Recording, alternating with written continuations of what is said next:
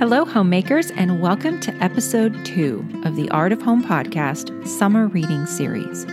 We are exploring how homemakers cultivate a place to belong, as we always do, but for the month of August, we are seeking some inspiration from a very old but classic resource. I'm your host, Allison Weeks.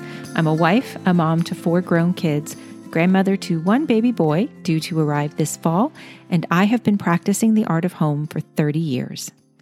Last week, I introduced you to J.R. Miller, the author of our summer reading selection, Homemaking. And I read to you chapter one, The Wedded Life, in which Reverend Miller gave some stern warnings about entering into marriage lightly without an understanding of the seriousness of this covenant before God. He also gave us five rules for a happy married life, which will help couples navigate the sometimes choppy waters of uniting two independent lives together. This week, in chapters two and three, Miller will specifically address the roles of each, the husband and the wife, respectively. In chapter two, he discusses the husband's part, which can be summed up by one weighty word love. In chapter three, Miller first defines what a true ideal wife is and is not, and then he gives some characteristics of such a wife. These chapters are full of beautiful poetry and wise instruction and challenging admonitions. Um, before we get into today's reading, I do want to address a couple of things. First of all, I hope that all of you are on the mailing list to receive the chapter reflection questions. I've written these prayerfully and with the aim of helping us break down and digest these really lofty ideas and put them into daily practice in our own homes. For chapter two, the husband's part, I am not leading reflection questions for men.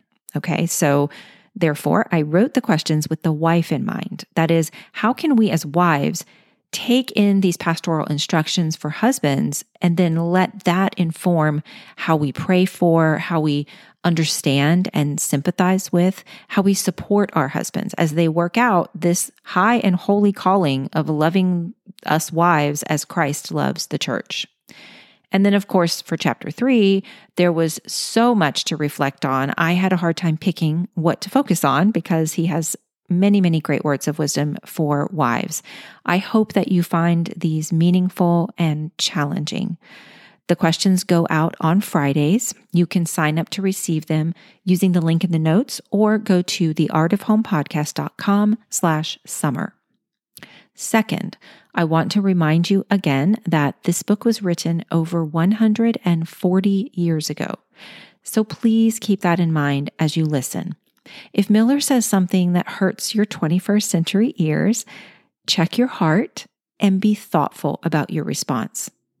Is it a matter of old fashioned word use or a different definition of a word? Is he truly off the mark biblically? Or did he hit a nerve that you and the Lord need to deal with? And finally, in light of that last point, let me state that a few times it may seem that Miller holds to marriage as the only and highest ideal for Christian life, leaving no room for those called to singleness. Whether he believed that or not, he doesn't belabor the point, and I want to be clear that the Bible does not teach that marriage is a requirement to be a Christian or to live a full Christian life.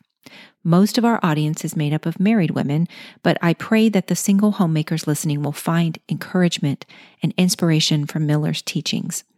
Also, his final point to the husband in chapter 2 is that he shall be joined to his wife in all matters, especially in spiritual matters, not leaving her to go that sanctifying road alone. One may infer from his words that he espouses to marriage beyond the grave.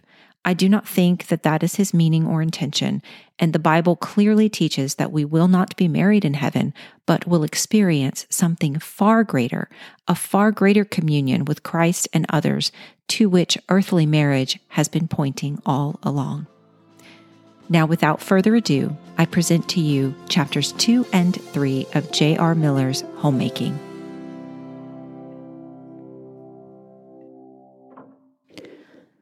Chapter 2 The Husband's Part.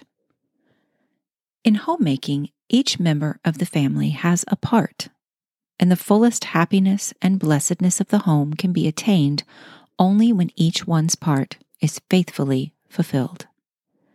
If any one member of the family fails in love or duty, the failure mars the whole household life, just as one discordant voice in a company of singers spoils the music, though all the others sing in perfect accord. One person cannot alone make a home what it ought to be, what it might be. One sweet spirit may spread through the home the odors of love, even though among the other members there are bitterness and strife.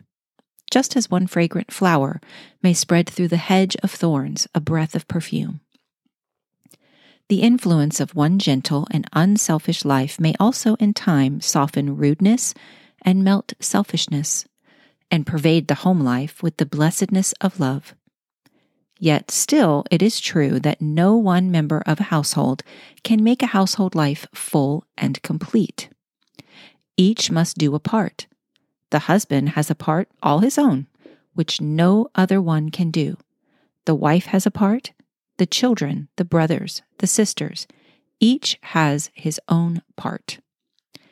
Just as the different parts in music combine to produce harmony that pleases the ear, or as the artist's colors combine on his canvas to please the eye, or as the different parts of a machine work together to produce some effect of power, of motion, of delicacy, of skill. So, when each member of the family is faithful in every duty and responsibility, the result will be harmony, joy, and blessedness. What is the husband's part? How does the Word of God define his duties as a husband? What is involved on his part in the marriage relation? What does he owe to his wife? When he stands at the marriage altar and takes the hand of his bride in his and makes solemn vows and pledges in the presence of God and of human witnesses, what is it that he engages to do? There is one word that covers all the word love. Husbands, love your wives, comes the command with all divine authority from the Holy Scriptures. The counsel is very short, but it grows exceedingly long when it is fully accepted and observed. The art of the photographer is now so perfect that he can take the whole face of a great city newspaper on a plate small enough to be worn in a little pin. Yet as you look at it under the microscope, you find that every word is there, every point and mark, so, in this word love, we have a whole volume of thoughts and suggestions of life and duty crowded. And as we study it closely and carefully, every one of them appears distinctly and clearly written out. What are some of the things that are embraced in the husband's love? One is fondness, affectionate regard. When a man offers his hand in marriage to a woman, he says by his act that his heart has made choice of her among all women, that he has for her a deeper and tenderer affection than for any other. At the marriage altar, he solemnly pledges to her a continuance of that love until death. When the beauty has faded from her face and the luster from her eyes, when old age has brought wrinkles, or when sickness, care, or sorrow has left marks of wasting or marriage, the faithful husband's love is to remain deep and true as ever. His heart is still to choose his wife among all women and to find its truest delight in her. But the word implies more than mere emotional fondness. The scripture gives the measure of the love which husbands are to bear to their wives. Husbands, love your wives even as Christ also loved the church and gave himself for it. There is no earthly line long enough to fathom the depths of Christ's love for his church, and no mortal can love in the same degree. Yet, insofar as that love can be repeated on earth, every husband is required to repeat it. Christ gave himself for his church. The husband is to give himself, to deny himself utterly, to forget himself, in simple and wholehearted devotion to his wife. In the true husband who realizes all that this divine command involves, selfishness dies at the marriage altar. He thinks no longer of his own comfort, but of his wife's, He takes the storm himself and shelters her from its blast. He toils to support her. He denies himself that he may bring new pleasures and comforts to her. He counts no sacrifice too great to be made which will bring benefit to her. There is something very sacred and almost awe inspiring in the act by which a wife, at her entrance into the marriage state, confides all the interests of her life to the hands of him whom she accepts as her husband. She leaves father and mother and the home of her childhood. She severs all the ties that bound her to her old life. She gives up the friends and the friendships of her youth. She cuts herself off from the sources of happiness to which she has been accustomed to turn. She looks up into the face of him who has asked her to be his wife, and with trembling heart, yet with quiet confidence, she entrusts to him and to his keeping all the sacred interests of her life. It is a holy trust which he receives when she thus commits herself to his hands. It is the lifelong happiness of a tender human heart capable of ineffable joy or unmeasured misery. It is the whole future well being of a life which may be fashioned into the image of Christ, or marred and its beauty shattered forever. I wonder did you ever count the value of one human fate, or scan the infinite amount of one heart's treasures and the weight of life's one venture and the whole concentrate purpose of a soul? The wife yields all up to the husband, gives herself in the fullest, completest sense. Will he be faithful to the holy trust reposed in his hands? Will he love her with an undecaying love? Will he shelter her from the blast and protect her in the day of peril? Will he cherish her happiness as a precious jewel, bearing all things, enduring all things for her sake? Will he seek her highest good, help her to build up in herself the noblest womanhood? Is he worthy to receive into his keeping all that her confiding love lays at his feet? Will he be true to his trust forever? Miss Procter has put these words into the lips of an expectant bride in A Woman's Question. Before I trust my fate to thee, or place my hand in thine, before I let thy future give color and form to mine, before I peril all for thee, question thy soul tonight for me. I break all slighter bonds, nor feel a shadow of regret. Is there one link within the past that holds thy spirit yet? Or is thy faith as clear and free as that which I can pledge to thee? Does there within thy dimmest dreams a possible future shine, wherein thy life could henceforth breathe untouched, unshared by mine? If so, at any pain or cost, oh, tell me before all is lost. Look deeper still. If thou canst feel within thy inmost soul that thou hast kept a portion back, while I have staked the whole, let no false pity spare the blow, but in true mercy tell me so. Is there within thy heart a need that mine cannot fulfill? One chord that any other hand could better wake or still? Speak now, lest at some future day my whole life wither and decay. Lives there within thy nature hid the demon spirit change, shedding a passing glory still on all things new and strange. It may not be thy fault alone, but shield my heart against thine own. Couldst thou withdraw thy hand one day in answer to my claim that fate and that today's mistake not thou had been to blame? Some soothe their conscience thus, but thou wilt surely warn and save me now. It is a solemn thing for any man to assume such a trust and to take a life, a gentle, delicate, confiding, young life into his keeping, to cherish, to shelter, to bless, until death either takes the trust out of his hands or strikes him down. Alas, how many never realize the sacredness of the responsibility they so lightly assume? How many fail, too, to keep the holy trust? How many trample with rude feet upon the delicate lives they swore at the altar to defend and cherish till death? How many let selfishness rule instead of love? How many fail to answer the needs of the tender hearts they have pledged themselves to fill and satisfy with love?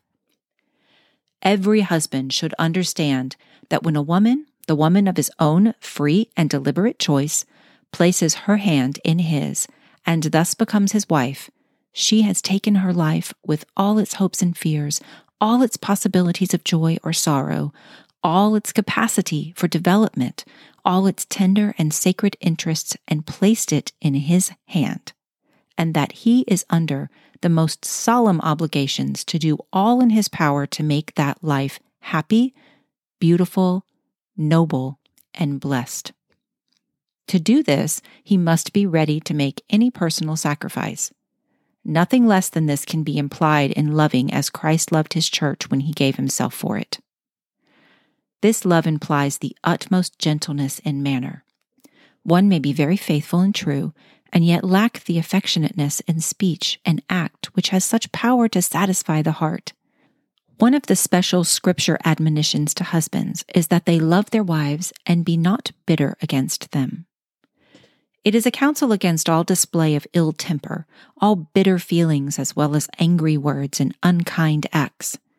The teaching of the passage, strictly interpreted, is that all bitterness should be suppressed in the very workings of the heart and changed into sweetness. Are all husbands blameless in this respect? Are there none who are sometimes bitter against their wives? Are there none who sometimes speak sharp words that strike and sting like arrows in their hearts? It must be in thoughtlessness, for no true man who really loves his wife would intentionally cause her pain. The poet Cowper suggested a very subtle test of character when he wrote, I would not enter on my list of friends, though graced with manners and fine sense, yet wanting sensibility, the man who needlessly sets foot upon a worm.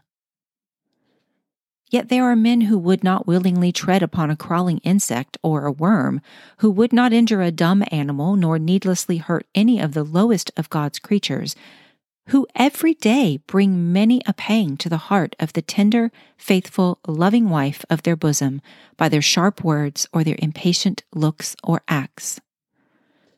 The trouble is that men fall into free and careless habits at home. They are not so in society, they are gentle to other women.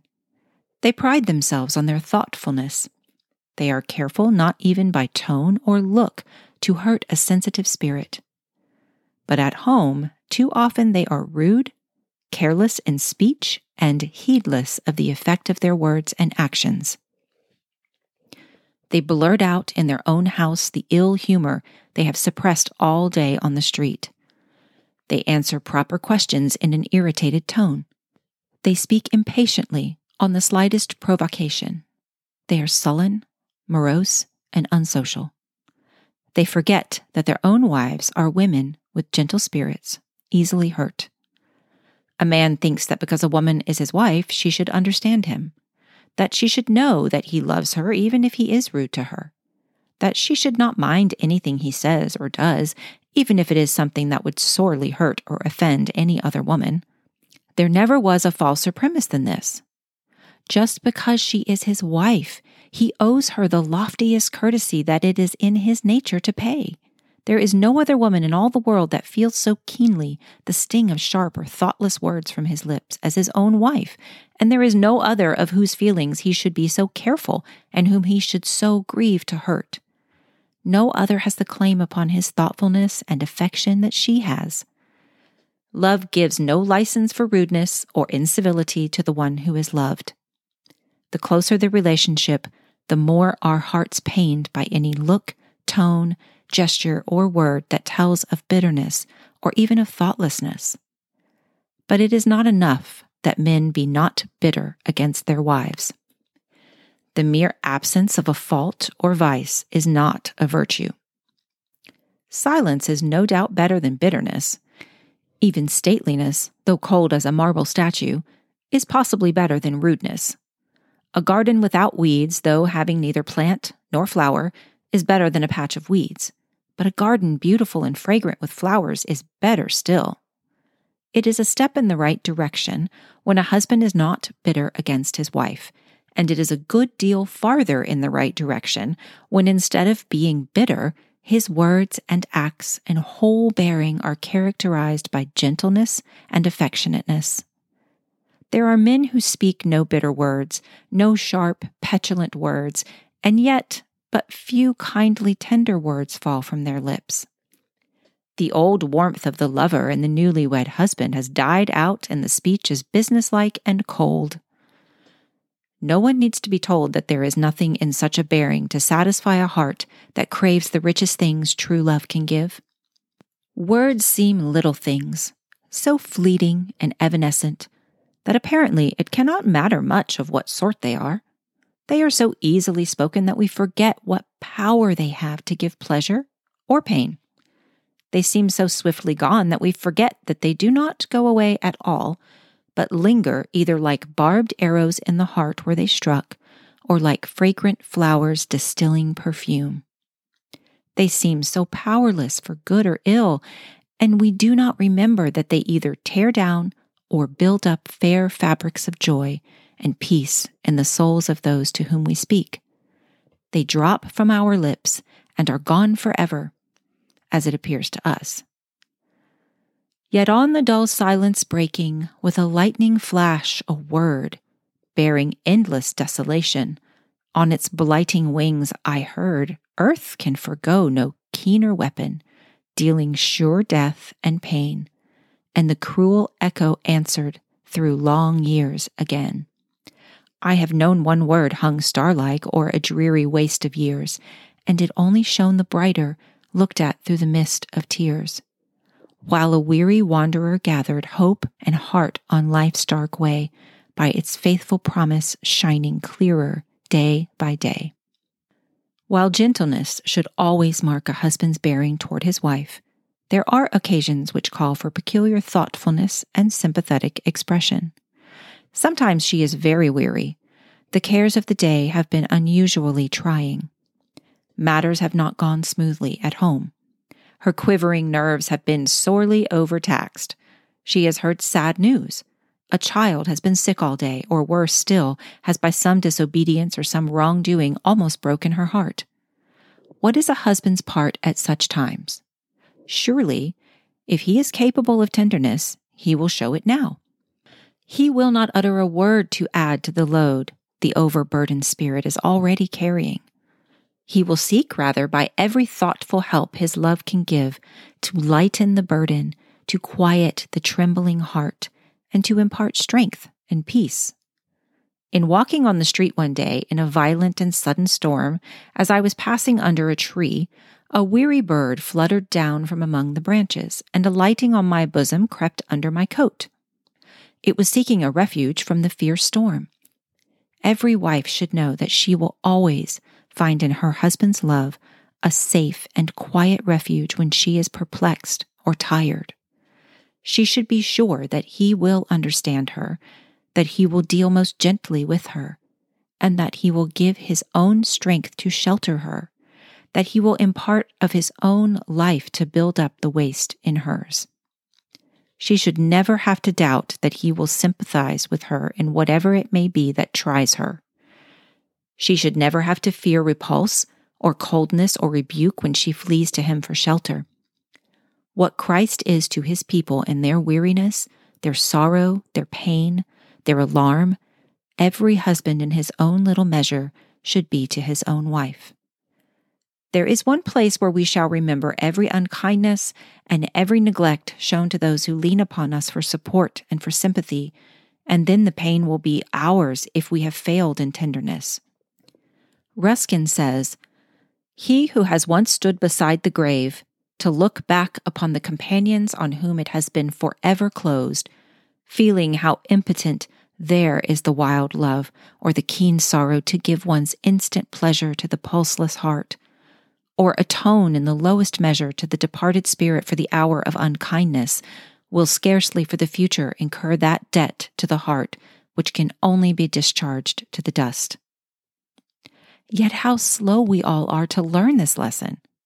It is of little avail to bring flowers to a wife's coffin when you failed to strew flowers on the path while her weary feet were painfully walking over it.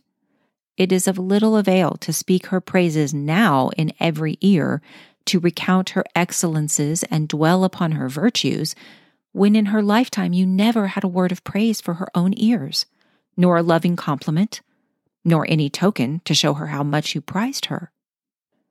You placed this flower in her hand, you say, this pure pale rose in her hand of clay?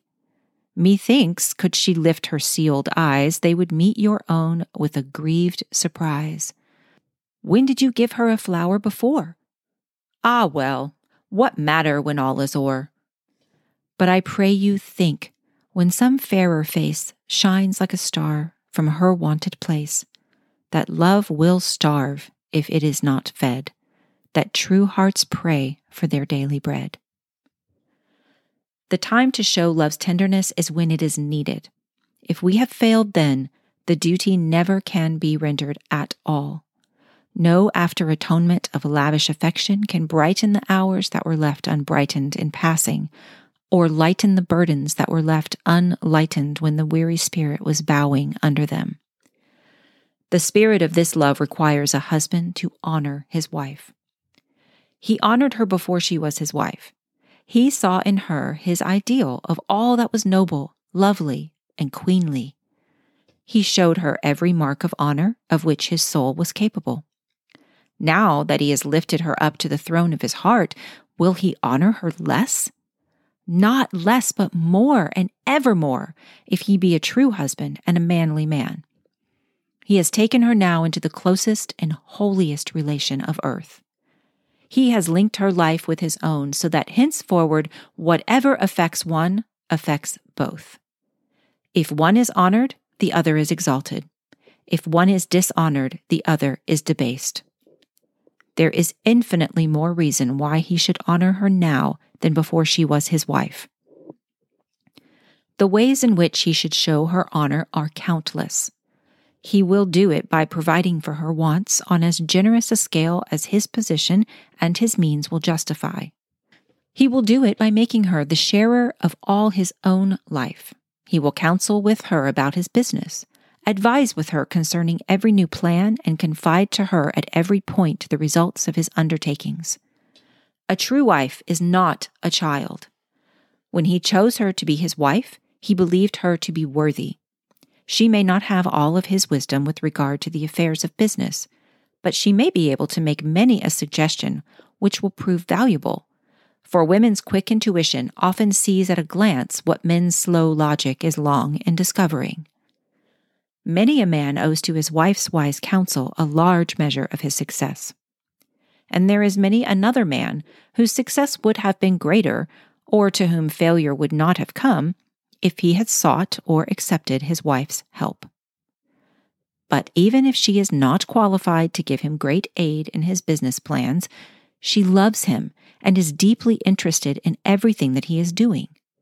She is made happy by being taken into all his counsels and thus lifted up close beside him in his life work and he is made stronger too for energetic duty and for heroic achievement by her warm sympathy and by the inspiration of her cheerful encouragement. Whether the day bring defeat or victory, failure or success, he should confide all to her in the evening. If the day has been prosperous, she has a right to share the gratification. If it has been adverse, she will want, as a true wife, to help her husband bear his burden and to whisper a new word of courage in his heart. Not only then does a man fail to give his wife due honor when he shuts her out of his own business life, but he also robs himself of that inspiration and help which every true wife is able to minister to her husband. It need scarcely even be said further that a husband should honor his wife by being worthy of her. Love has been the inspiration that has lifted many a man from a lowly place to a lofty height of worth or power. Many a youth of humble origin and without rank or condition has worshipped at the feet of a maiden far above him in social standing, and, incited by his ardent affection, has made himself worthy of her, and then won her as his bride. Quentin Matsys, the celebrated painter, was in his youth a blacksmith at Antwerp. He loved the beautiful daughter of a painter and was loved in return. But her father was inexorable. Wert thou a painter, he said, she should be thine. But a blacksmith? Never. The young man was not discouraged. The hammer dropped from his hand, a new life began to stir within him. A thousand glorious conceptions began to flit like shadows across his brain. I will be a painter, he said. He thought of his utter ignorance of art, without any technical knowledge, and was cast down at first. But he began, and his first efforts encouraged him. He took the pencil, and the lines that came were the features of the face that glowed in his heart. Inspired by love, he wrought on. I will paint her portrait, he said and the colors flashed upon his canvas till the likeness was perfect. He took it to the father. There, said he, I claim the prize, for I am a painter now. He won his bride by making himself worthy of her. Under the inspiration of love, he continued to paint, winning new victories of genius, becoming eminent among artists, and dying, was buried with high honors in the cathedral of his native city. The grand motive of his life was to become worthy of her whom he desired to win. Every true hearted husband should seek to be worthy of the wife he has already won. For her sake, he should reach out after the noblest achievements and strive to attain the loftiest heights of character. To her, he is the ideal of all that is manly, and he should seek to become every day more worthy of the homage she pays to him. Every possibility in his soul should be developed. Every latent power and energy of his life should be brought out. His hand should be trained under love's inspiration to do its most skillful work. Every fault in his character should be eradicated, every evil habit conquered, and every hidden beauty of soul should burst into fragrant bloom for her sake. She looks to him as her ideal of manhood, and he must see to it that the ideal is never marred that he never falls by any unworthy act of his own from the high pedestal in her heart to which she has raised him. Among all sins, few are worse than those by which a man draws down shame and reproach upon himself, for besides all the sorrow he brings upon her in so many other ways, he thus crushes in his wife's heart the fair and noble image of manhood, which she had enshrined there next to her Saviour's. In the spirit of this love, every husband should be a large hearted man. He should never be a tyrant, playing the petty despot in his home. There is no surer mark than this of a small man. A manly man has a generous spirit which shows itself in all his life, but nowhere so richly as within his own doors. There are wives whose natures do not blossom out into their best beauty because the atmosphere in which they live is chill and cold. A lady who is always watching for beautiful things and gathering them about her brought from the mountainside a sod of moss. She put it in her parlor, and after a while, in the genial warmth, there sprang out from the bosom of the moss a multitude of sweet, delicate spring flowers. The seeds had long lain in the moss, but in the cold air of the mountain they had never burst into life. There are noble wives in homes, humble and homes stately, who are just like this moss. In their natures, there are germs of many excellencies and the possibilities of rich outcome, but the home atmosphere is repressing and chilly, and in it, none of these richer qualities and powers manifest themselves. The bringing of new warmth into the home will draw out these latent germs of unsuspected loveliness. The husband who would have his wife's nature blossom out into its best possibilities of character influence, and power must make a genial summer atmosphere for his home all the year round. Then his large heartedness will impart its spirit to the home itself. A husband who is generous within his own doors will not be closed outside. The heart that is used always to be open at home cannot be carried shut through this suffering world. The prosperous home of a generous man sends many a blessing and comfort out to less favored homes. Every true home ought to be a help to a great many struggling lives. Every generous and large hearted man scatters many a comfort among the needy and the suffering as he passes through this world. There is nothing lost by such scattering. No richer blessing can come upon a home than the benedictions of those who have been helped, who have been fed at its doors, or sheltered beneath its roof, or inspired by its cheer and kindly interest. There is no memorial that any man can make for himself in this world so lasting and so satisfying as that which a life of unselfish kindness and beneficence builds up. There is an old legend of the white hand. There was a king who glorified not in pomp and power, but in deeds of love.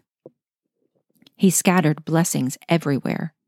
He took the food from his own table and gave it to the poor. Nothing in his possession was withheld when human need cried in his ear. He'd give the last he had to help some suffering one. One day, a bishop seized the royal hand and blessed it, saying, May this fair hand, this bounteous hand, never grow old.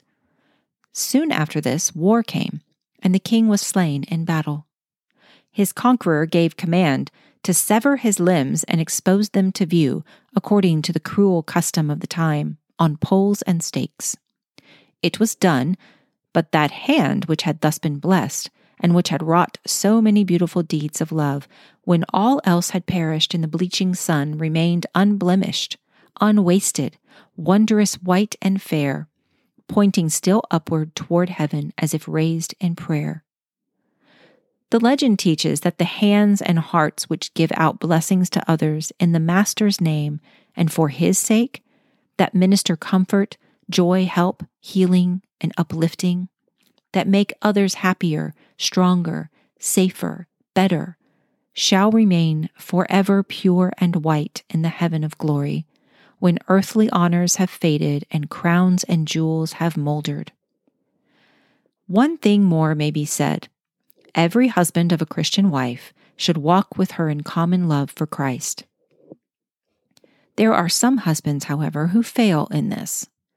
They love their wives very sincerely and make many sacrifices for their sake. They carefully shelter them from life's rude blasts. They bless them with all tenderness and affectionateness. They honor them very highly, bringing many a noble achievement to lay at their feet and showing them all homage and respect. They do everything that love can suggest to make their earthly happiness full and complete. They share every burden and walk close beside them in every way of trial. But when they come to the matter of personal religion, they draw back and leave them to go alone. While the wife goes into the sanctuary to worship, the husband waits without. At the very point where his interest in her life should be deepest, it fails altogether. Surely it is a great wrong to a woman, tender and dependent, to leave her to walk alone through this world in her deepest life, receiving no sympathy, no companionship, no support from him who is her dearest friend. She must leave him outside of the most sacred part of her life. She must be silent to him concerning the experiences of her soul in its spiritual struggles, aspirations, yearnings, hopes, she must bear alone the responsibility of the children's religious nature and training. Alone she must bow in prayer before God. Alone she must sit at the Lord's table. It cannot be right that a husband should leave his wife to live such a large part of her life without his companionship and sympathy. His love should seek to enter with her into every sacred experience. In no other way could he give her such joy as by taking his place beside her as a fellow heir of the same grace. It would lighten every burden, since he would now share it with her. It would bring new radiance to her face, new peace to her heart, new zest to all life for her. It would make their marriage more perfect and unite their hearts in a closer union, since only those realize the full sweetness of wedded life who are one at every point and in every feeling, purpose, and hope and whose souls blend in their higher spiritual part as well as in their lower nature and experiences. Then it would also introduce the husband himself to sources of blessing and strength of which he has never known before. For the religion of Christ is a reality and brings the soul into communication with God and with infinite springs of comfort, help, and blessing. In sharing her life of faith and prayer, he would find his own life linked to heaven. United then on earth in a common faith in Christ, their mutual love mingling and blending in the love of God, they shall be united also in heaven in eternal fellowship. Why should hearts spend years on earth in growing into one, knitting life to life, blending soul in soul, for a union that is not to reach beyond the valley of shadows? Why not weave for eternity? Chapter 3 The Wife's Part It is a high honor for a woman to be chosen from among all womankind to be the wife of a good and true man. She is lifted up to be a crowned queen. Her husband's manly love laid at her feet exalts her to the throne of his life. Great power is placed in her hands. Sacred destinies are reposed in her keeping. Will she wear her crown beneficently? Will she fill her realm with beauty and with blessing? Or will she fail in her holy trust? Only her married life can be the answer. A woman may well pause before she gives her hand in marriage and inquire whether he is worthy to whom she is asked to surrender so much, whether he can bring true happiness to her life, whether he can meet the cravings of her nature for love and for companionship, whether he is worthy to be lifted to the highest place in her heart and honored as a husband should be honored. She must ask these questions for her own sake, else the dream may fade with the bridal wreath, and she may learn, when too late, that he for whom she has left all and to whom she has given all is not worthy of the sacred trust and has no power to fill her life with happiness, to wake her heart's chords, to touch her soul's depths. But the question should be turned and asked from the other side Can she be a true wife to him who asks for her hand? Is she worthy of the love that is laid at her feet? Can she be a blessing to the life of him who would lift her to the throne of his heart?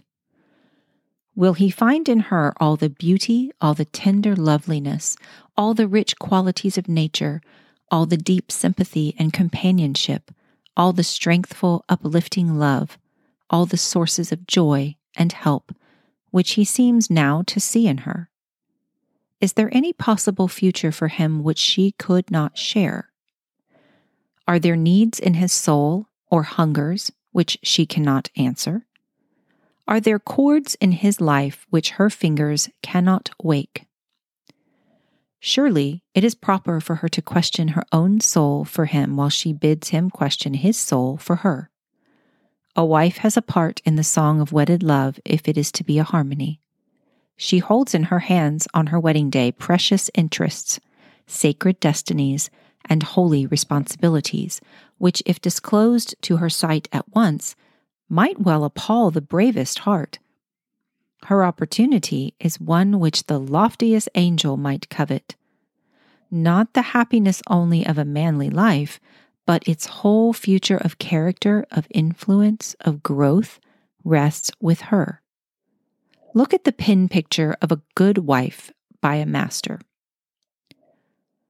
A good wife is heaven's last best gift to man his angel and minister of graces innumerable, his gem of many virtues, her voice his sweetest music, her smiles his brightest day, her kiss the guardian of his innocence, her arms the pale of his safety, the balm of his health, the sure balsam of his life, her industry his surest wealth, her economy his safest steward, her lips his faithful counselor, her bosom the softest pillow of his cares, and her prayers the ablest advocate of heaven's blessing on his head. If that is what a wife is to be to her husband, is there no need for a woman to question her soul before she goes to the marriage altar? What is the true ideal of a wife? It is not something lifted above the common experiences of life, not an ethereal angel feeding on ambrosia and moving in the realms of fancy. In some European cities, they sell to the tourist models of their cathedrals made of alabaster, whiter than snow. But so delicate are these alabaster shrines that they must be kept under glass covers or they will be soiled by the dust, and so frail that they must be sheltered from every rude touch, lest their lovely columns may be shattered. They are very graceful and beautiful, but they serve no lofty purpose. No worshippers can enter their doors. No melody rises to heaven from their aisles. So there are ideals of womanhood which are very lovely, full of graceful charms, pleasing, attractive, but which are too delicate and frail for this prosaic, storm swept world of ours. Such ideals the poets and the novelists sometimes give us. They appear well to the eye as they are portrayed for us on the brilliant page. But of what use would they be in the life of which the real woman of our day has to live? A breath of earthly air would stain them. One day of actual experience in the hard toils and sore struggles of life would shatter their frail loveliness to fragments. We had better seek for ideals which will not be soiled by a rude touch, nor blown away by a stiff breeze, and which will grow lovelier as they move through life's paths of sacrifice and toil. The true wife needs to be no mere poet's dream, no artist's picture, no ethereal lady too fine for use, but a woman healthful, strong, practical, industrious, with a hand for life's common duties, yet crowned with that beauty which a high and noble purpose gives to a soul. One of the first essential elements in a wife is faithfulness. Faithfulness, too, in the largest sense. The heart of her husband doth safely trust in her. Perfect confidence is in the basis of all true affection. A shadow of doubt destroys the peace of married life. A true wife, by her character and by her conduct, proves herself worthy of her husband's trust. He has confidence in her affection he knows that her heart is unalterably true to him. He has confidence in her management. He confides to her the care of his household. He knows that she is true to all his interests, that she is prudent and wise, not wasteful nor extravagant. It is one of the essential things in a true wife that her husband shall be able to leave in her hands the management of all domestic affairs and know that they are safe wifely thriftlessness and extravagance have destroyed the happiness of many a household and wrecked many a home. On the other hand, many a man owes his prosperity to his wife's prudence and her wise administration of household affairs. Every true wife makes her husband's interests her own. While he lives for her, carrying her image in his heart and toiling for her all the days, she thinks only of what will do him good when burdens press upon him, she tries to lighten them by sympathy, by cheer, by the inspiration of love. She enters with zest and enthusiasm into all his plans. She is never a weight to drag him down. She is strength in his heart to help him ever to do nobler and better things. All wives are not such blessings to their husbands. Woman is compared sometimes to the vine, while man is the strong oak to which it clings. But there are different kinds of vines. Some wreathe a robe of beauty and a crown of glory for the tree, covering it in summer days with green leaves, and in the autumn hanging among its branches rich purple clusters of fruit. Others twine their arms about it only to sap its very life and destroy its vigor, till it stands decaying and unsightly, stripped of its splendor, discrowned, and fit only for the fire. A true wife makes a man's life nobler, stronger, grander, by the omnipotence of her love turning all the forces of manhood upward and heavenward. While she clings to him in holy confidence and loving dependence, she brings out in him whatever is noblest and richest in his being. She inspires him with courage and earnestness. She beautifies his life. She softens whatever is rude and harsh in his habits or his spirit. She clothes him with the gentler graces of refined and cultured manhood. While she yields to him and never disregards his lightest wish, she is really his queen, ruling his whole life and leading him onward and upward in every proper path. But there are wives also, like the vines which cling only to blight. Their dependence is weak, indolent helplessness. They lean, but impart no strength. They cling, but they sap the life. They put forth no hand to help. They loll on sofas or promenade the streets. They dream over sentimental novels. They gossip in drawing rooms. They are utterly useless. And being useless, they become burdens even to the manliest, tenderest love. Instead of making a man's life stronger, happier, richer, they absorb his strength, impair his usefulness, hinder his success, and cause him to be a failure among men. To themselves, also, the result is wretchedness. Dependence is beautiful when it does not become weakness and inefficiency. The true wife clings and leans, but she also helps and inspires. Her husband feels the mighty inspiration of her love in all his life. Toil is easier, burdens are lighter, battles are less fierce, because of the face that waits in the quiet of the home, because of the heart that beats in loving sympathy, whatever the experience, because of the voice that speaks its words of cheer and encouragement when the day's work is done. No wife knows how much she can do to make her husband honored among men and his life a power and a success by her loyal faithfulness, by the active inspiration of her own sweet life. Here are true words from another pen. The woodman's axe swings lighter. The heavy blows on the anvil have more music than fatigue in them. The farmer whistles cheerfully over his plow. The mechanic's severest toil is lightened by a sweet refrain when he knows that his fair young bride is in sympathy with him, and while watching his return is providing daintily for his pleasure and comfort, eager to give him loving welcome. To the artist at his easel come fairer visions to be transformed to the canvas because of the dear one presiding over his house. The author in his study finds the dullest subjects clothed in freshness and vigor because of the gentle critic to whom he can go for aid and encouragement. The lawyer prepares his case with better balanced energy, thinks more clearly, pleads his cause with more effective eloquence, inspired by the cheering words uttered as he goes to his labors by the young wife, whose thoughts he is assured will follow his work with her judicious, tranquilizing sympathy. The physician, in his daily rounds among the sick and the suffering, knows there is one, now all his own, praying for his success. And this knowledge so fills his being that his very presence by the sickbed has healing in it. The young pastor, in his efforts to minister to the spiritual wants of his flock, will speak peace to the troubled souls committed to his trust with far more zeal and tenderness for the love that will smile on him when he returns home. The good wife is a good housekeeper. I know well how unromantic this remark will appear to those whose dreams of married life are woven of the fancies of youthful sentiment. But these frail dreams of sentiment will not last long amid the stern realities of life.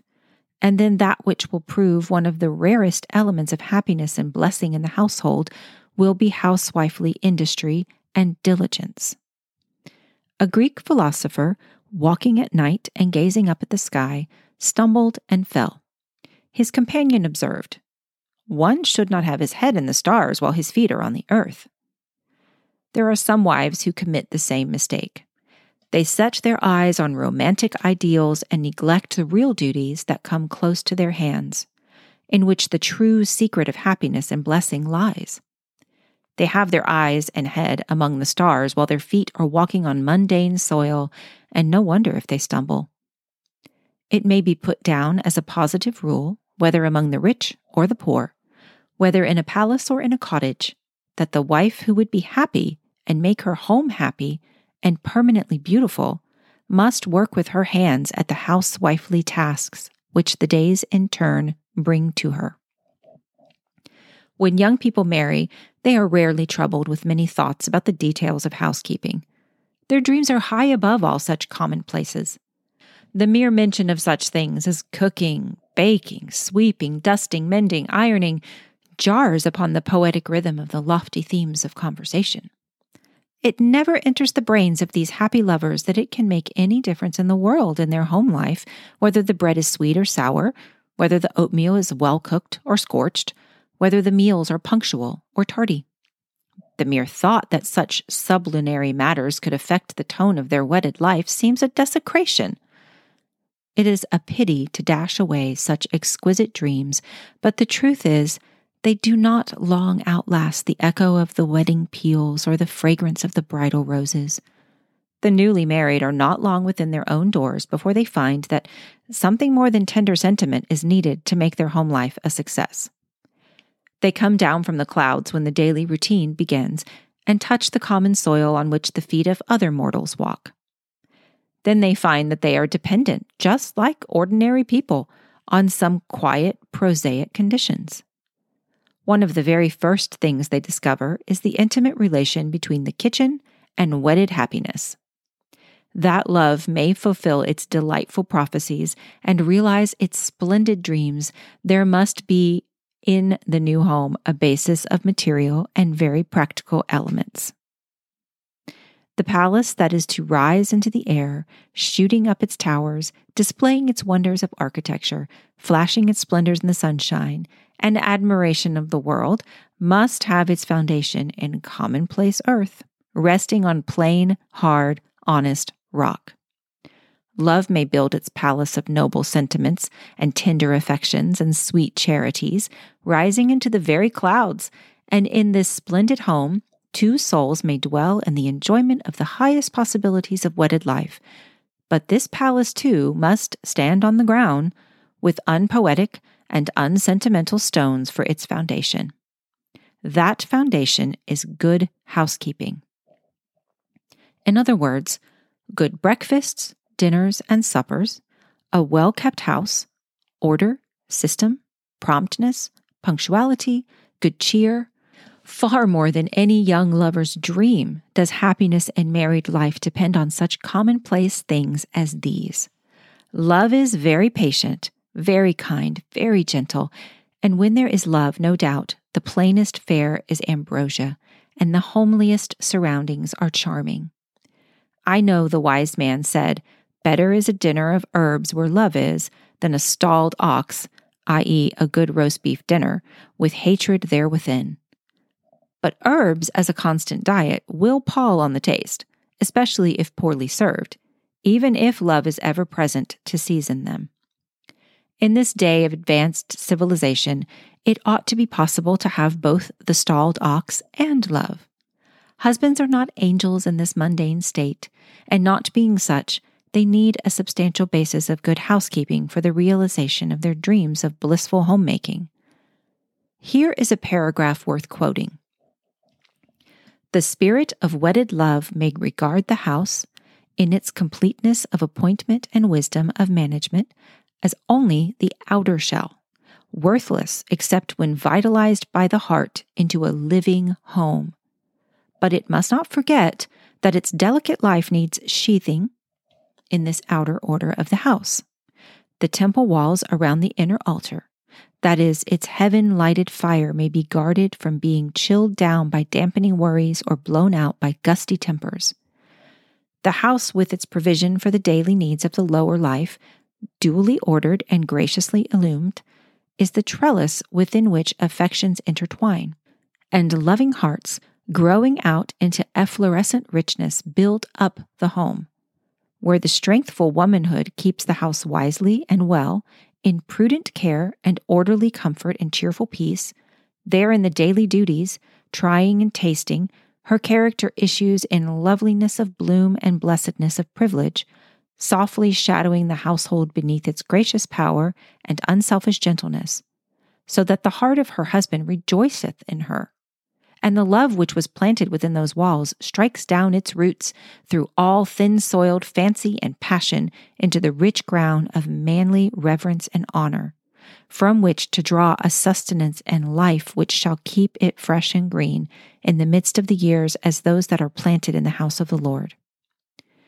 There certainly have been cases in which very tender love has lost its tenderness, and when the cause lay in the disorder, the negligence, and the mismanagement of the housewifery. There is no doubt that many a heart estrangement begins at the table where the meals are unpunctual and food is poorly cooked or repulsively served. Bad housekeeping will soon drive the last vestige of romance out of any home. The illusion which love weaves about an idolized bride will soon vanish if she proves incompetent in her domestic management. The wife who will keep the charm of early love unbroken through the years, and in whose home the dreams of the wedding day will come true, must be a good housekeeper. In one of his epistles, St. Paul gives the counsel that young wives should be workers at home. As the revisers have put it, signifying that home is the sphere of the wife's duties and that she is to find her chief work there. There is a glory in all the Christian charities which Christian women, especially in these recent days, are founding and conducting with so much enthusiasm and such marked and abounding success. Woman is endowed with gifts of sympathy, of gentleness, of inspiring strengthfulness, which peculiarly fit her to be Christ's messenger of mercy to human woe and sorrow and pain. The mission of woman on earth to give birth to the mercy of heaven descending on earth. The mission of woman permitted to bruise the head of the serpent and sweetly infuse through the sorrow and sin of earth's registered curse the blessing which mitigates all, born to nurse and to soothe and to solace, to help and to heal the sick world that leans on her. There is the widest opportunity and the most fitting service for every woman whose heart God has touched to be a ministering angel to those who need sympathy or help. There are many who are free to serve in public charities, in caring for the poor, for the sick in hospital wards, for the orphaned and the aged. There are few women who cannot do a little in some one or more of these organizations of Christian beneficence. It should be understood that for every wife, the first duty is the making and keeping of her own home. Her first and best work should be done there. Until it is done well, she has no right to go outside to take up other duties. She is to be a worker at home. She must look upon her home as the one spot on earth for which she alone is responsible, and which she must cultivate well for God if she never does anything outside. For her, the father's business is not attending Dorcas societies and missionary meetings and mothers' meetings and temperance conventions or even teaching a Sunday school class until she has made her own home all that her wisest thought and best skill can make it. There have been wives who, in their zeal for Christ's work outside, have neglected Christ's work inside their own doors. They have had eyes and hearts for human need and human sorrow in the broad fields lying far out, but neither eye nor heart for the work of love close to their own feet. The result has been that while they were doing angelic work in the lanes and streets, the angels were mourning over their neglected duties within the hallowed walls of their own homes. While they were winning a place in the hearts of the poor or the sick or the orphan, they were losing their rightful place in the hearts of their own household.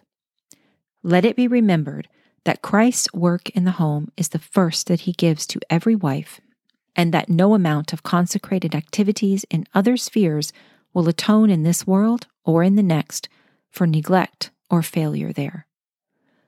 The good wife is generous and warm hearted. She does not grow grasping and selfish. In her desire to economize and add to her stores, she does not forget those about her who suffer or want. While she gives her wisest and most earnest thought and her best and most skillful work to her own home, her heart does not grow cold toward those outside who need sympathy. I cannot conceive of true womanhood ripened into mellow richness, yet wanting the qualities of gentleness and unselfishness. A woman whose heart is not touched by the sight of sorrow, and whose hands do not go out in relief where it is in her power to help, lacks one of the elements which make the glory of womanhood. This is not the place to speak of woman as a ministering angel. If it were, it would be easy to fill many pages with the bright records of most holy deeds of self sacrifice. I am speaking now, however, of woman as wife, and only upon so much of this ministry to the suffering as she may perform in her own home, at her own door, and in connection with her housewifely duties is it fit to linger at this time. But even in this limited sphere, her opportunities are by no means small. It is in her own home that this warmth of heart and this openness of hand are first to be shown. It is as a wife and mother that her gentleness performs its most sacred ministry. Her hand wipes away the teardrops when there is sorrow. In sickness, she is the tender nurse. She bears upon her own heart every burden that weighs upon her husband. No matter how the world goes with him during the day, when he enters his own door, he meets the fragrant atmosphere of love. Other friends may forsake him, but she clings to him with unalterable fidelity. When gloom comes down and adversity falls upon him, her faithful eyes look ever into his like two stars of hope shining in the darkness. When his heart is crushed, beneath her smile it gathers itself again into strength, like a wind torn flower in the sunshine. You cannot imagine, wrote de Tocqueville of his wife, what she is in great trials. Usually so gentle, she then becomes strong and energetic. She watches me without my knowing it. She softens, calms, and strengthens me in difficulties which distract me but leave her serene an eloquent tribute, but one which thousands of husbands might give. Men often see not the angel in the plain, plodding woman who walks quietly beside them until the day of trial comes. Then, in the darkness, the glory shines out. An angel ministered to our Lord when in Gethsemane he wrestled with his great and bitter sorrow. What a benediction to the mighty sufferer was in the soft gliding to his side of that gentle presence in the touch of that soothing, supporting hand laid upon him, in the comfort of that gentle voice thrilling with sympathy as it spoke its strengthening message of love. Was it a mere coincidence that just at that time and in that place the radiant messenger came? No, it is always so. Angels choose such occasions to pay their visits to men.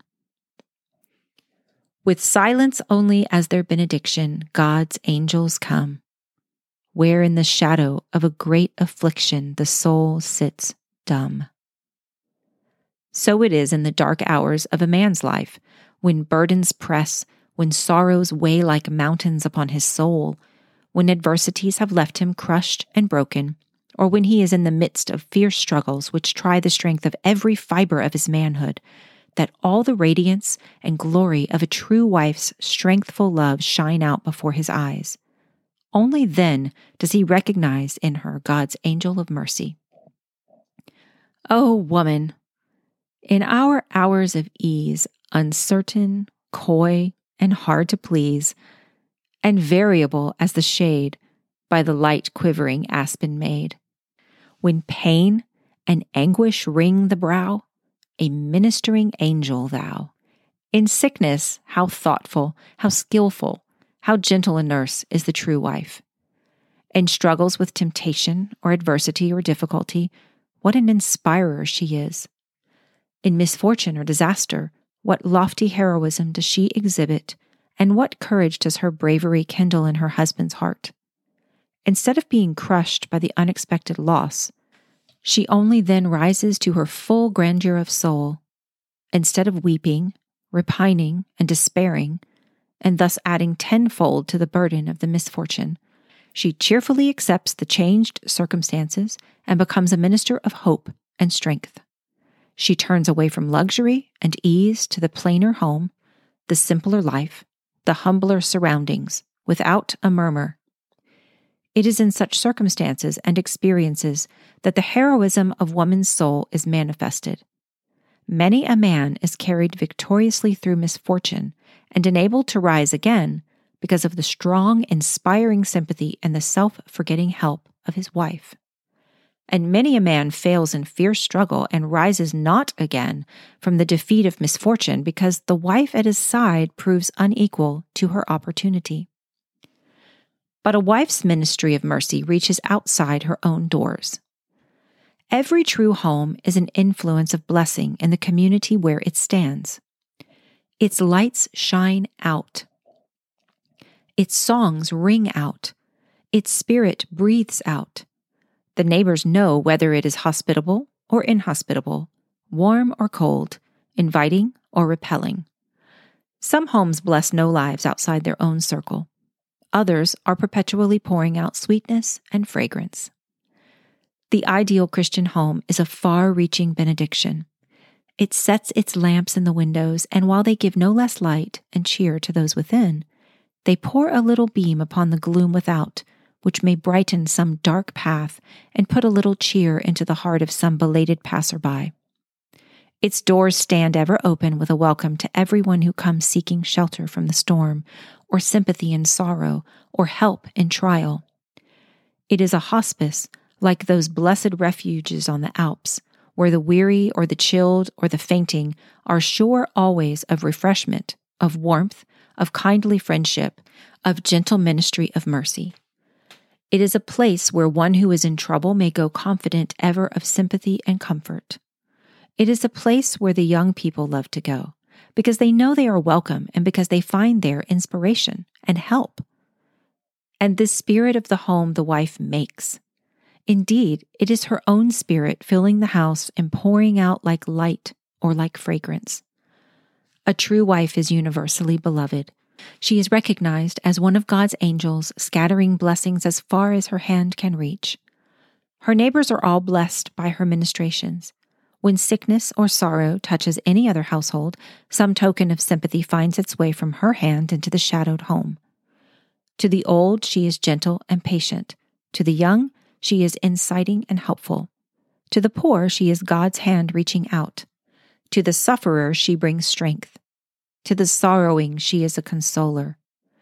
There is trouble nowhere near, but her face appears at the door, and her hand brings its benediction. I quote a few words from Mr. Arnot. They call woman sometimes, in thoughtless flattery, an angel. But here an angel in sober truth she is, a messenger sent by God to assuage the sorrows of humanity.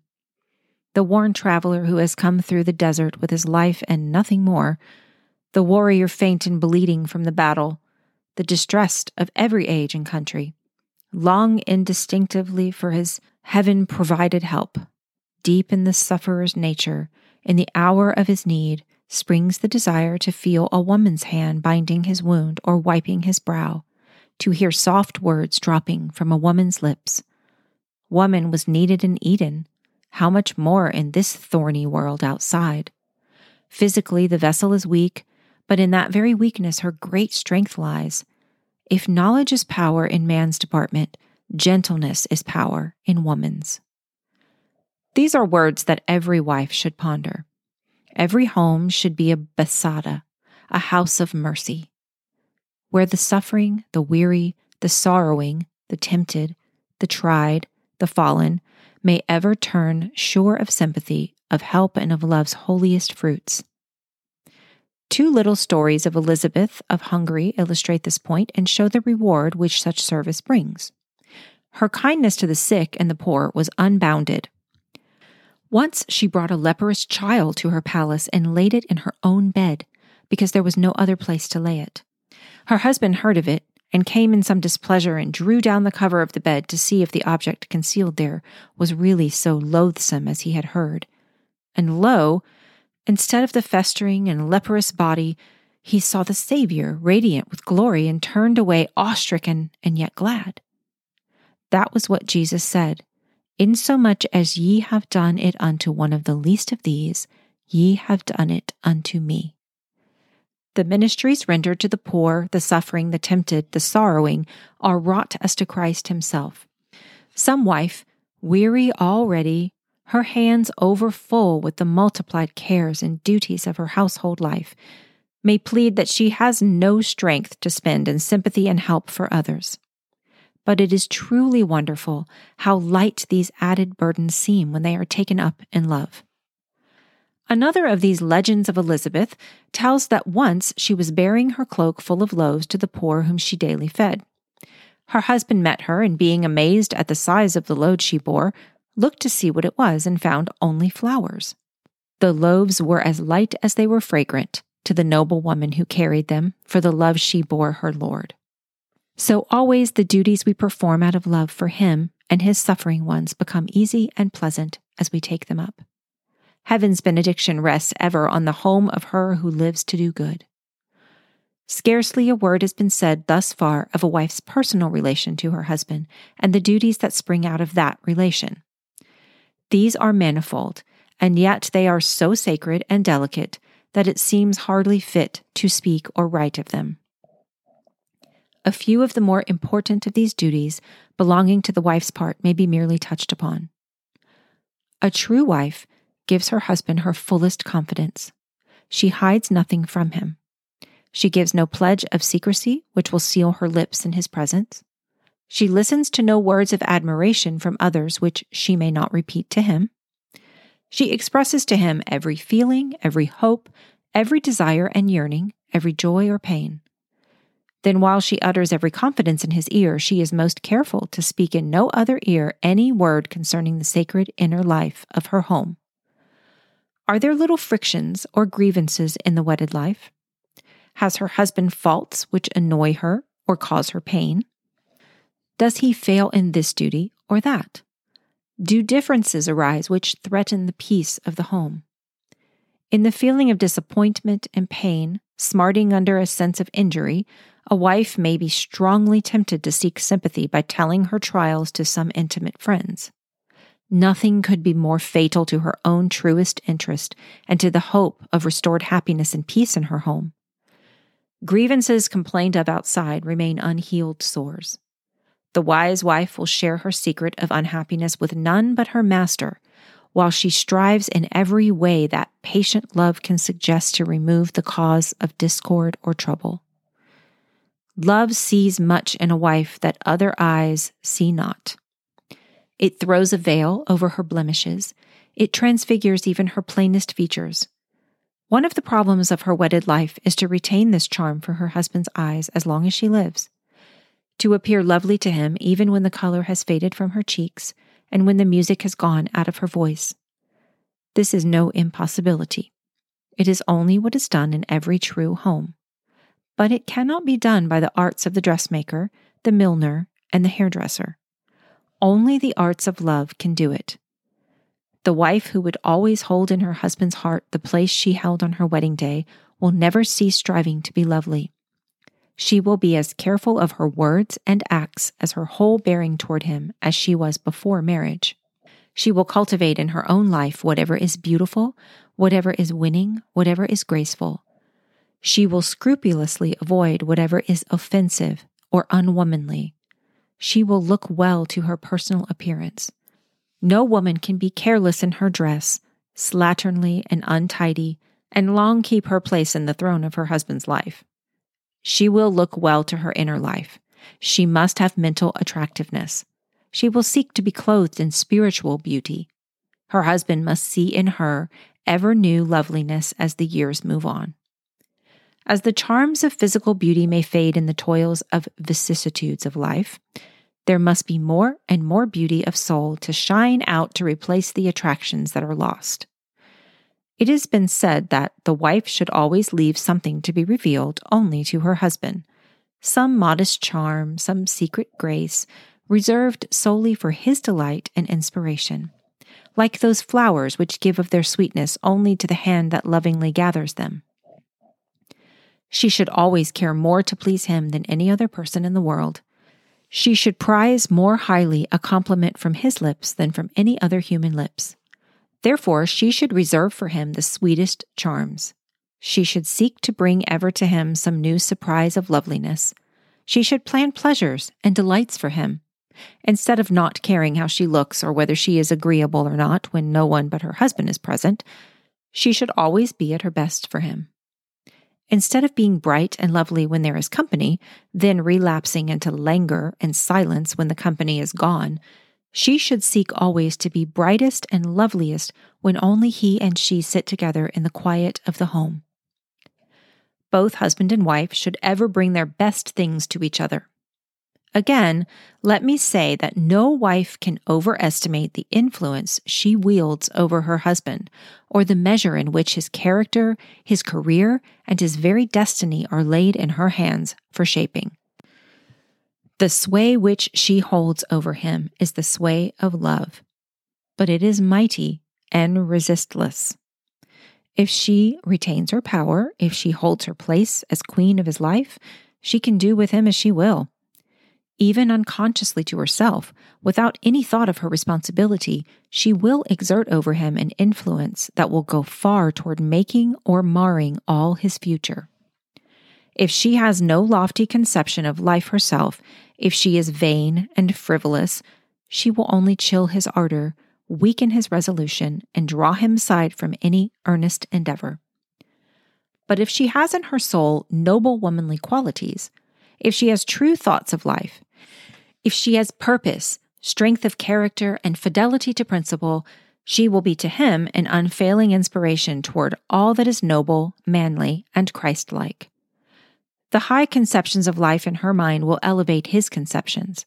Her firm, strong purpose will put vigor and determination into every resolve and act of his. Her purity of soul will cleanse and refine his spirit. Her warm interest in all his affairs and her wise counsel at every point will make him strong for every duty and valiant in every struggle. Her careful domestic management will become an important element of success in his business life. Her bright, orderly, happy homemaking will be a perpetual source of joy and peace and an incentive to nobler living. Her unwavering fidelity, her tender affectionateness, her womanly sympathy, her beauty of soul will make her to him God's angel indeed, sheltering, guarding, keeping, guiding, and blessing him. Just in the measure in which she realizes this lofty ideal of wifehood will she fulfill her mission and reap the harvest of her hopes. Such is the woman's lot that falls on every wife. It is solemn enough to make her very thoughtful and very earnest. How can she make sure that her influence over her husband will be for good, that he will be a better man, more successful in his career, and more happy because she is his wife? not by any mere moral posturing so as to seem to have lofty purpose and wise thoughts of life, not by any weak resolving to help him and to be an uplifting inspiration to him, not by perpetual preaching and lecturing on a husband's duties and on manly character. She can do it only by being, in the very depths of her soul, in every thought and impulse of her heart, and in every fiber of her nature, a true and noble woman. She will make him not like what she tells him he ought to be, but like what she herself is. So it all comes back to a question of character. She can be a good wife only by being a good woman. She can be a good woman in the true sense only by being a Christian woman. Nowhere save in Christ can she find the wisdom and strength she needs to meet the solemn responsibilities of wifehood. Only in Christ can she find that rich beauty of soul, that gemming and impearling of the character, which shall make her lovely in her husband's sight when the bloom of youth is gone, when the brilliance has faded out of her eyes and the roses have fled from her cheeks. Only Christ can teach her how to live so as to be blessed and be a blessing in her married life. Nothing in this world is sadder than to compare love's early dreams, what love meant to be, with the too frequent story of the afterlife, what came of the dreams, what was the outcome of love's venture. Why so many sad disappointments? Why so many bridal wreaths fall into dust? Is there no possibility of making these fair dreams come true, of keeping these flowers lovely and fragrant through all the years? Yes, but only in Christ. The young maiden goes smiling and singing to the marriage altar. Does she know that if she has not Christ with her, she is as a lamb going to the sacrifice? Let her tarry at the gateway till she has linked her life to Him who is the first and the last. Human love is very precious, but it is not enough to satisfy a heart. There will be trials, there will be perplexities, there will be crosses and disappointments. There will be solicitudes and sorrows. Then none but Christ will be sufficient. Without him, the way will be dreary. But with his benediction and presence, The flowers that droop today will bloom fresh again tomorrow, and the dreams of early love will build themselves up into a palace of peace and joy for the solace, the comfort, and the shelter of old age. That concludes our second installment of the Art of Home Summer Reading Series. Don't forget, study questions will go out every Friday. So if you want to go deeper into this book, sign up using the link in the notes or theartofhomepodcast.com slash summer. As always, if you so desire, you can give the show some love by sharing this or any episode with someone you know who could use some encouragement in her homemaking. You can leave us a rating and a review on your listening app, and you can also leave us a tip in our virtual tip jar, Buy Me a Coffee. Just go to buymeacoffee.com slash the art of home. We appreciate you all listening and sharing and subscribing and giving. If you have any questions or you have some thoughts that you would like to share, I would love to hear from you. Just go to our website contact page or click on the link in the notes to either leave us a voicemail or you can send us an email. That's all for this week. Meet you back here next Wednesday for chapters 4 and 5 of J.R. Miller's Homemaking. Until then, keep practicing your art of making a home.